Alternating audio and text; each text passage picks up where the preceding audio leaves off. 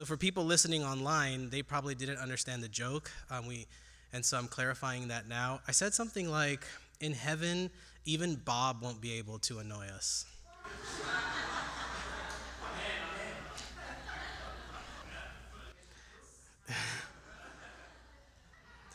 The reason I bring that up is because um, it's not that he bugs us now, but he made a joke about himself saying that in heaven he won't be able to bug us.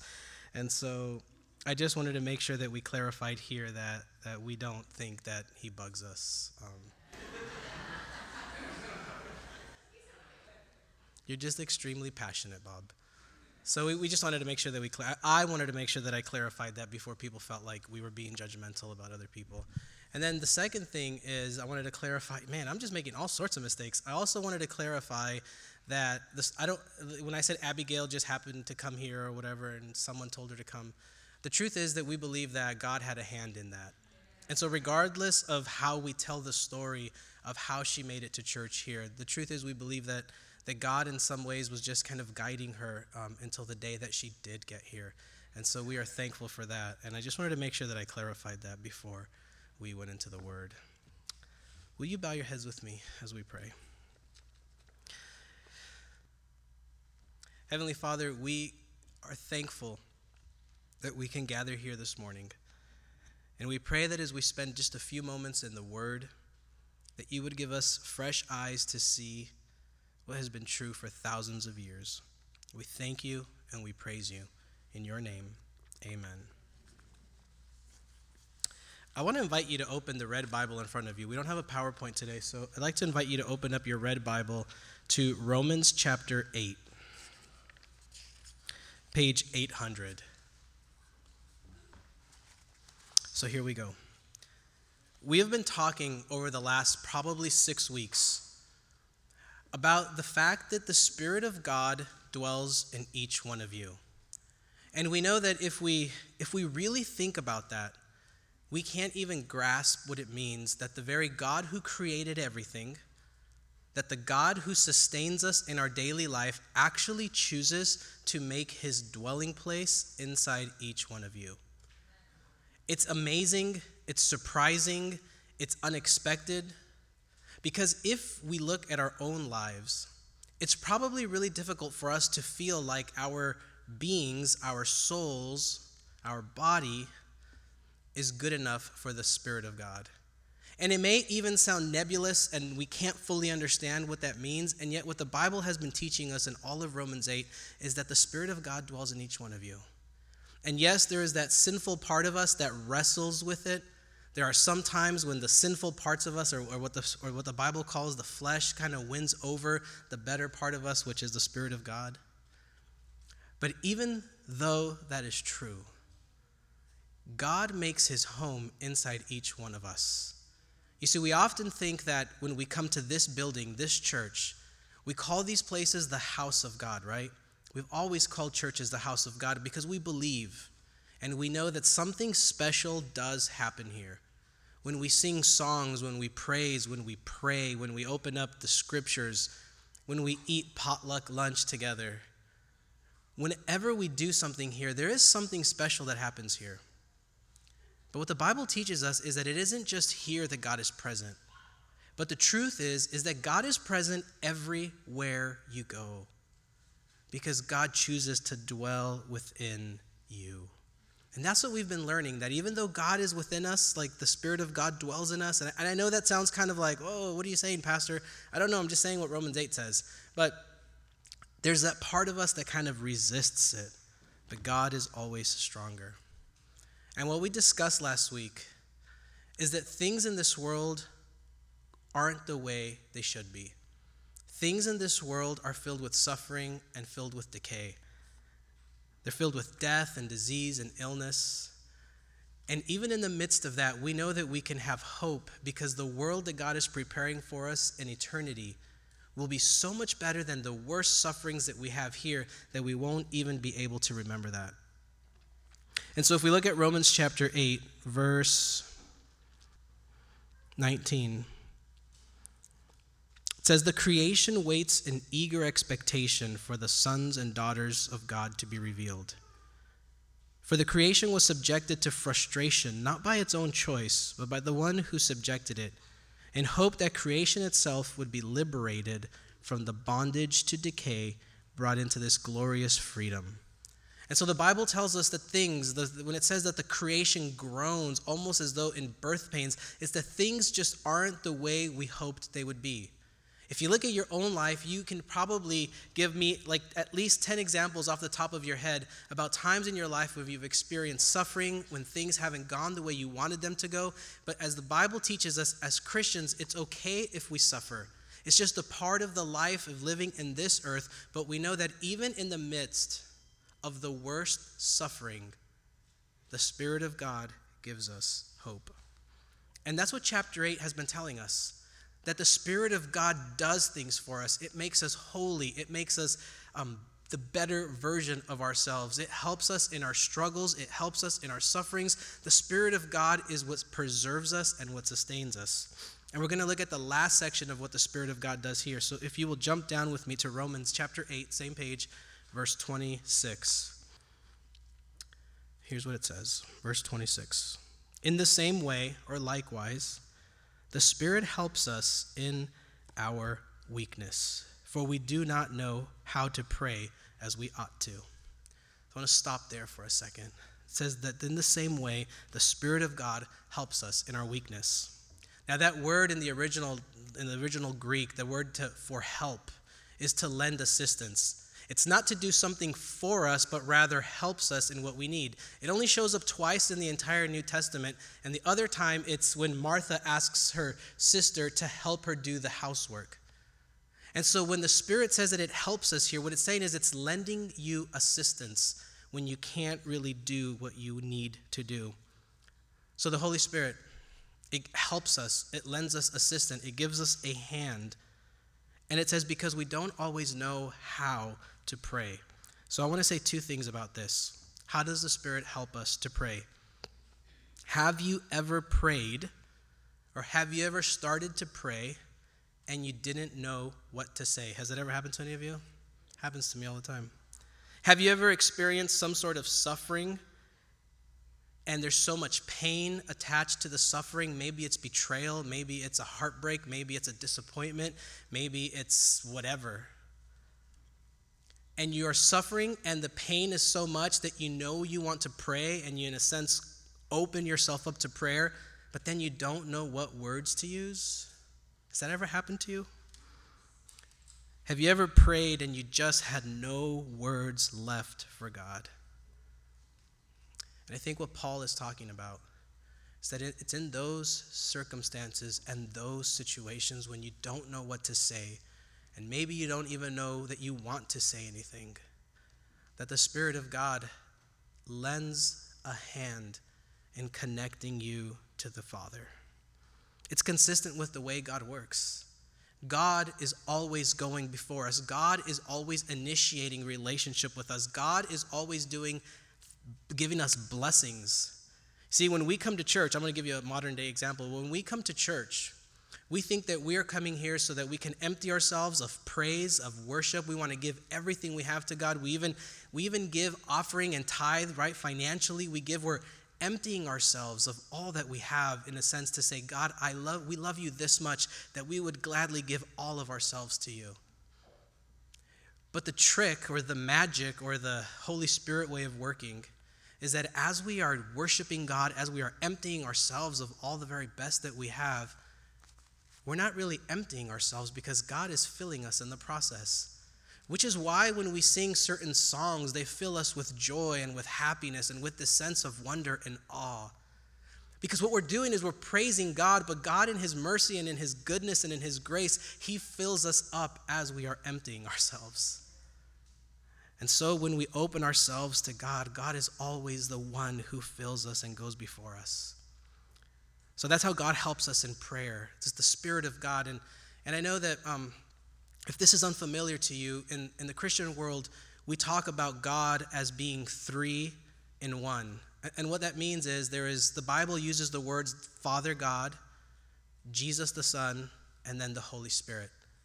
And we understand and we've come to accept that what the historic Christian teaching is, is that although it talks about almost like three different beings or three different things, right? Because that's how it talks about it. We understand that they are one. And, and I cannot, in my, in my smartest day, explain to you exactly how that happens because it's beyond our comprehension. But however Father, Son, and Holy Spirit work, they are the best that we could come up with is that they are this co eternal, so living forever community of love. And this Trinity then reaches into our lives to give us that very same love. And Father, Son, and Holy Ghost, however they actually work and are and look and do in the world, are always going on your behalf. And so, how does the Spirit of God help us in all of life? There's another passage in the Bible that says this God is telling Paul, My grace is sufficient for you, for power is made perfect in weakness. Power is made perfect in weakness. We live in a society where everyone is power hungry. Our politicians are power hungry. Our men are power hungry. Our women are power hungry. Everything, everywhere we go, people are power hungry. And yet, what the Bible paints a picture of is it's not about that power that's important, but it's when you can be weak that God's strength is made perfect in you. Which is why, when we look around and the Bible tells us what we just read, that the creation groans, we groan in anticipation for the day when everything will be made new and all the evil and all the bad will be done away with. As we groan towards that, we can have the hope and knowing that even on our weakest day, the power of God is made perfect in you. Which is why so many of you have gone through suffering, and now you can look back on that suffering and realize, I, I, I, didn't know how I would get through it then, but now I know that it is the one who creates all things and sustains all things that help me to persevere through those moments. Because that's how God works. It's not so much what we are able to do or powerful enough to do, but it's that the Spirit of God living in you that is giving you the strength that you need. The second part of verse 26 says this But that very Spirit of God intercedes, intercedes with sighs or groans too deep for words. You see, it's not that the Holy Spirit is praying on your behalf to the Father. But it's that when you don't have the words, you see, it doesn't say that it uses words, but it's sighs or groans. It's the idea that words can't ever fully do justice how you feel sometimes. And I know, as your pastor, that there have been times in your lives where pain is so overwhelming that the last thing you want to do is actually pray. But the truth is, is that it's in those moments where the Spirit intercedes for you. Let's look at verse 27. And when God searches the heart, God knows what's in the mind of the Spirit because the Spirit intercedes for the saints according to the will of God. Now, the word saints, um, we're not talking about people who have passed away and have been um, inducted into sainthood. But what the, when the Bible writers use the word saints, they're talking about you. Not because you're perfect, not because you're great Christian, you know, you don't, you're, not, you're not in the Christian Hall of Fame. But in the Bible, the way it defines saints is people who have accepted Jesus. The Bible defines saints as the people who God has poured himself into. And we've just finished reading for six weeks. If you haven't been here, I encourage you to go over the podcasts.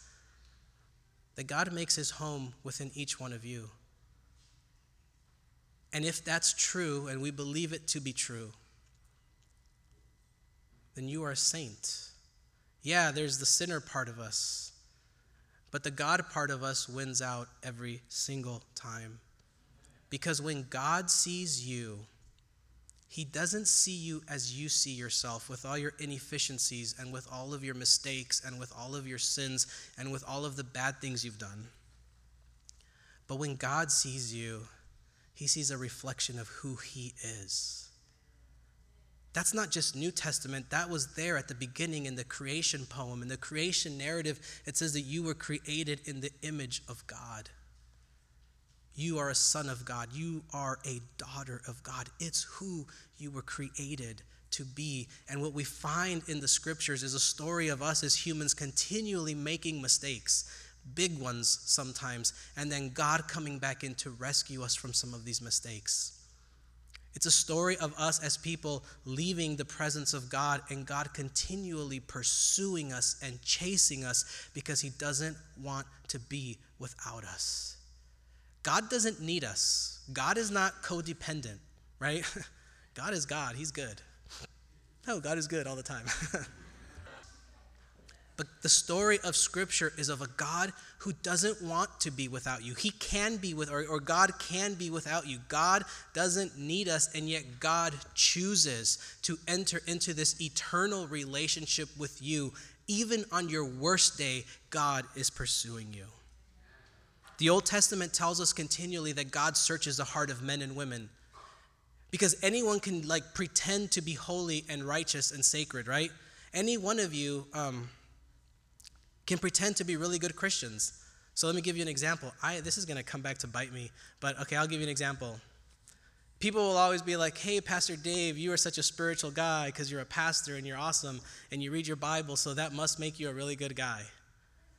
And then, like months later, after we're friends or whatever, they're like, uh, their backhanded compliment is, you're real. I'm like, well, thank you. because any of an, any one of us can fake it. Any one of us can pretend to be Christian. Any one of us can pretend to know Bible verses. But God isn't just concerned with what's on the outside. Jesus has tons of things to say about this in the New Testament. But God isn't just concerned with what the outside looks like, but He's concerned with what the inner part of us looks like our heart, our soul, our mind. And that's what God searches. Now, there's another part in the Bible that says that the Spirit of God knows, or that, the, that God searches the mind of the Holy Spirit. So it's just kind of a Bible way of saying that what the Spirit knows, the Father God knows, right? So God, the Creator, knows. Wait, so then God knows what's in your heart. There it is. God knows what's in your heart and in your soul because if the Spirit of God dwells within you, God just knows. Let me give you like a better example because sometimes this is like a very theologically dense passage. So let me give you a modern day example. Humans have an incredible way to connect with each other. Here's what I mean. Have you ever been in a relationship with someone and they are thousands of miles away, right? Maybe they're traveling for work, maybe it's a long distance relationship, maybe it's vacation, maybe whatever, right? Maybe, but I don't know, whatever, but you're far away. And you can know that something is wrong by the way they respond to your text messages. Have you ever experienced that? You can be so connected, so within someone, the oneness of that couple, that you can know when there's something wrong. So, can I give you like an example in my life, which I may regret? when I was going through my separation, I remember I didn't tell my family right away. I think I told you guys first, and because um, you guys are my family.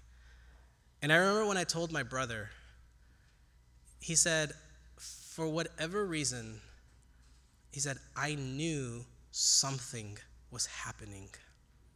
He says, I just sensed it. Now, my brother is not like a touchy feely kind of guy, right? He's a man of science, also of religion, and they coexist. but he said, I just knew it. He said, and then he turns to his wife. He says, Didn't I tell you? She's like, Yeah, you did. Because we have this uncanny ability to connect with other human beings it's how we're able to fall in love with someone else. And you can't ever explain why you fall in love with someone. Like, yeah, you can talk about all of the qualities you like in the other person and what they like about you and blah, blah, blah, blah, blah. But you cannot put into words when you truly fall in love with somebody other than saying, I just love that person. Because we were created to connect and be in relationship with other people. Now, if we, as imperfect human beings, can connect to another human in such a powerful way, can you imagine how God connects with the Spirit of God, which is like the same, right? The very spirit that is within you. So if God, if we can connect in that level, then God connects with God's self on that level. So God knows always what is going on in your mind and in your heart and in your soul. Does that make sense? In John chapter 17, I just want to read this verse. We don't have to go there. Jesus is talking and he says, The glory that you, God, have given me, I have given to them, so to you guys, so that you may be one just as we are one. In the same way that you are in me, that they may become completely one, so that the world may know that you, I'm doing this because how I understand it, that you have sent me and have loved me even as I have loved them. And then he says that you and I that you, that I may be in them just as you are in me. Because God wants to be in relationship with you. And God instantly knows what is going on in your heart and in your mind. Now, some of you may be saying, so then why do we pray if God already knows? That's a great question, and I'll have a sermon on that at some point in the future. But I'll give you this short answer. We pray because when we pray, we are opening ourselves up, we are becoming vulnerable to what God has to say to us. We pray for other people because we believe that as we pray for other people, it shapes and it changes things. And we don't know how. We know that we can't convince God to do things. But the Bible teaches us, and Jesus teaches us, that we can pray and we can ask for things. Not like new cars and new houses. You can ask for that, but only if it's God's will you're going to get it. But we, we pray because we must remain open to the presence of God. Now, I have this last example, all right? So we're going to go into um, we ha- uh, we're going to go into a little bit of quantum physics, and I'm going to do my very best to explain this, but I think at the end you'll understand what we're trying to get across here. So, everything in this world, including ourselves, is made up of atoms, right? This used to be one of the like the smallest particles of things, right? So when, when God creates this world, He creates things to be built with atoms, A T O M S, atoms. Now, molecules are made up of other atoms, of atoms that are bonded together. So let's say that you have a molecule of zero spin. Doesn't matter what it is, right? Just zero spin. And it's made up of atoms that do spin, one plus, one minus. All right? So that means like if one is spinning clockwise, the other one is spinning counterclockwise. Okay? So they're they're going in opposite directions, right? So if one's going to the right, one's going to the left, right? So this is how it works. Now, let's say that you are able to somehow um, break the bond of these of atom A that's going right and atom B that is spinning left, right? Let's say you break that bond, but it doesn't affect the spin. If you were to stop atom A from spinning in that direction and spin it the other direction, instantaneously atom B would also then change direction, instantaneously, faster than the speed of light. So Einstein once said, nothing can travel faster than the speed of light, but when you do this to atoms, they tra- it happens faster than the, than the speed of light can travel. All right, so this is how amazing this is. This is observable in our world. Now, take for example, atom 1 is here in the city of Orange, and it's spinning right to the right, or clockwise. If we could take atom B and say we take it to Florida, it's still spinning in the opposite direction. They're still spinning because they're connected, even though they're not. If the atom in orange, atom A, we stop it and spin it in an opposite direction, instantaneously, atom B in Florida will spin the opposite direction, even if they're not in the same physical location. How that happens, I don't understand. So we call it physics, quantum physics. You could take it to Paris and it would still have the same effect. Now, if we can observe in our physical world something as amazing and powerful as that, can you imagine what God can do when the Spirit of God is within you? So, you see, the, the, the quantum physicists will say that in order for us to truly understand why those atoms can continue to do that, you would have to have like six different levels, six different dimensions of reality to understand how that works, mathematically speaking. We understand the world in three dimensions height, width, and depth. But they said for this to make sense, there's like six other dimensions we would have to understand. And some of you are like, there's more? Probably. So, which is why when people say, well, we can't prove God exists or I don't see God, it's like, okay, it doesn't matter if we see God or not, but we know that God sees us. And we may not be able to see the physical manifestation of the God who creates, but we can know that when we look over our lives, we can see that the hand of God has been moving us, even in the midst of suffering and pain. Because remember, we already preached that being a Christian doesn't eliminate suffering and pain in your life. It doesn't eliminate that. That's just life. Like everybody, Christian, non Christian, we're going to suffer at different levels and different intensities. But what the Bible does teach us is that regardless of the suffering and the pain and the depth of that pain, what waits for us in the age that is to come will far outweigh even the worst suffering, which means that at some point in the future, we will not remember any of the pain. But we don't just hope for that age because the Bible tells us that we can begin to experience glimpses of who God is in our lives. I mean, the Spirit of God lives within us. And so, if the Spirit of God lives within us, then God is acutely aware of who you are and of what you need. He has chosen to make his home in each one of us. The Bible tells us that our bodies are the temple of the Holy Spirit, not by mistake but because God chooses to enter into this eternal relationship with you. And whatever the age that is to come looks like, it will be better than even our wildest imaginations. Amen.